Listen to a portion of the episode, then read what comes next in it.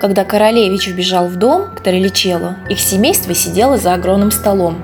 Они пили чай и мирно беседовали, вели разговор о приближающейся купальской ночи. Именно в ночь на седьмое июля все семейство имело возможность находиться на поверхности земли и собирать травы, имеющие магическую защитную силу. Во-первых, необходимо было отыскать и набрать главную для их королевства траву – оберег Чертополох. Именно эта трава была изображена на их королевском гербе. И не случайно. Чертополох – это сильнейшее магическое растение, которое способно отгонять зло в любом его проявлении. Но только в ночь на Ивану Купалу она достигала наивысшей магической силы. Собрав цветки этого растения, Тролли Травдина ежегодно делала обереги для каждого жителя королевства троллей. И никакие чары, никакое колдовство не могло повлиять на них. Троллитравмед с его женой являлись лекарями и врачевателями всего королевства. Они знали о пользе много растений, о том, что их магическая сила и лечебное действие усиливается, если собирать их именно в купальскую ночь. Поэтому тщательно готовилась к этому священному действию. Треличел с детства увлекался сбором трав и к своему совершеннолетию разбирался в них не хуже своих родителей. Вместе с ними он готовил из них различные снадобья и зелья. Особенно его привлекали целебные свойства крапивы и василька. Он знал, что эти травы и цветы обладают не только лечебной силой, но и сильным магическим действием, являются оберегом от нечистой силы и демонов. Непринужденная беседа была прервана появлением королевского сына. «Как мы рады вас видеть, Троллян!» – приветствовал королевича Тролитравмед.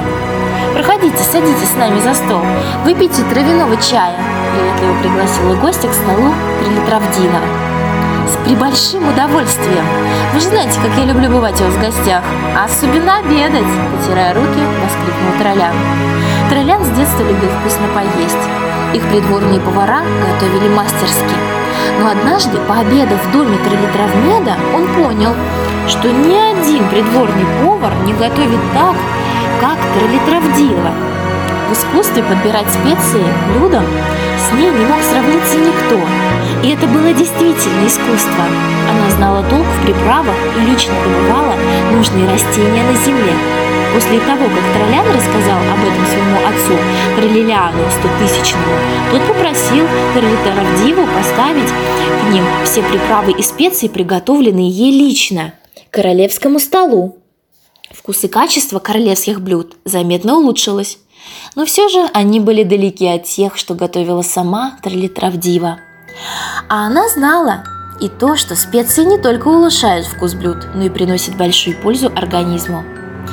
«И это все не моя заслуга, а растений, растущих на земле», – сказала Трелитравдива, приветливо улыбаясь королевичу. «Нет, тут я с вами не согласен. Вот именно что ваша», – уверенный в своей правоте настаивал юноша. «Только благодаря вам и вашим знаниям, умениям мы научились применять травы, да еще извлекать огромную пользу. А мы тут как раз ведем беседу о том, что в эту ночь на земле наступает праздник Ивана Купала. Время сбора всех целебных трав», – вступил в разговор Тридичел. «Мы хотим отправиться на землю сразу после ужина». «А можно я с вами пойду? Ну, пожалуйста!» Глядя в глаза Трелитравмеду, жалобно попросил Троллян. «Мы, конечно же, не против совместного путешествия, но для этого необходимо получить разрешение у короля Троллиана Стотысячного», – с улыбкой ответил Трелитравмед. «Я непременно поставлю отца в известность. Думаю, что он отпустит меня с вами. Он вам доверяет, как самому себе», – воскликнул юноша. Троллитравмед знал, что это не пустые слова, сказанные ему в угоду молодым человеком. Король действительно доверял Троллитравмеду. У них не было друг от друга никаких секретов.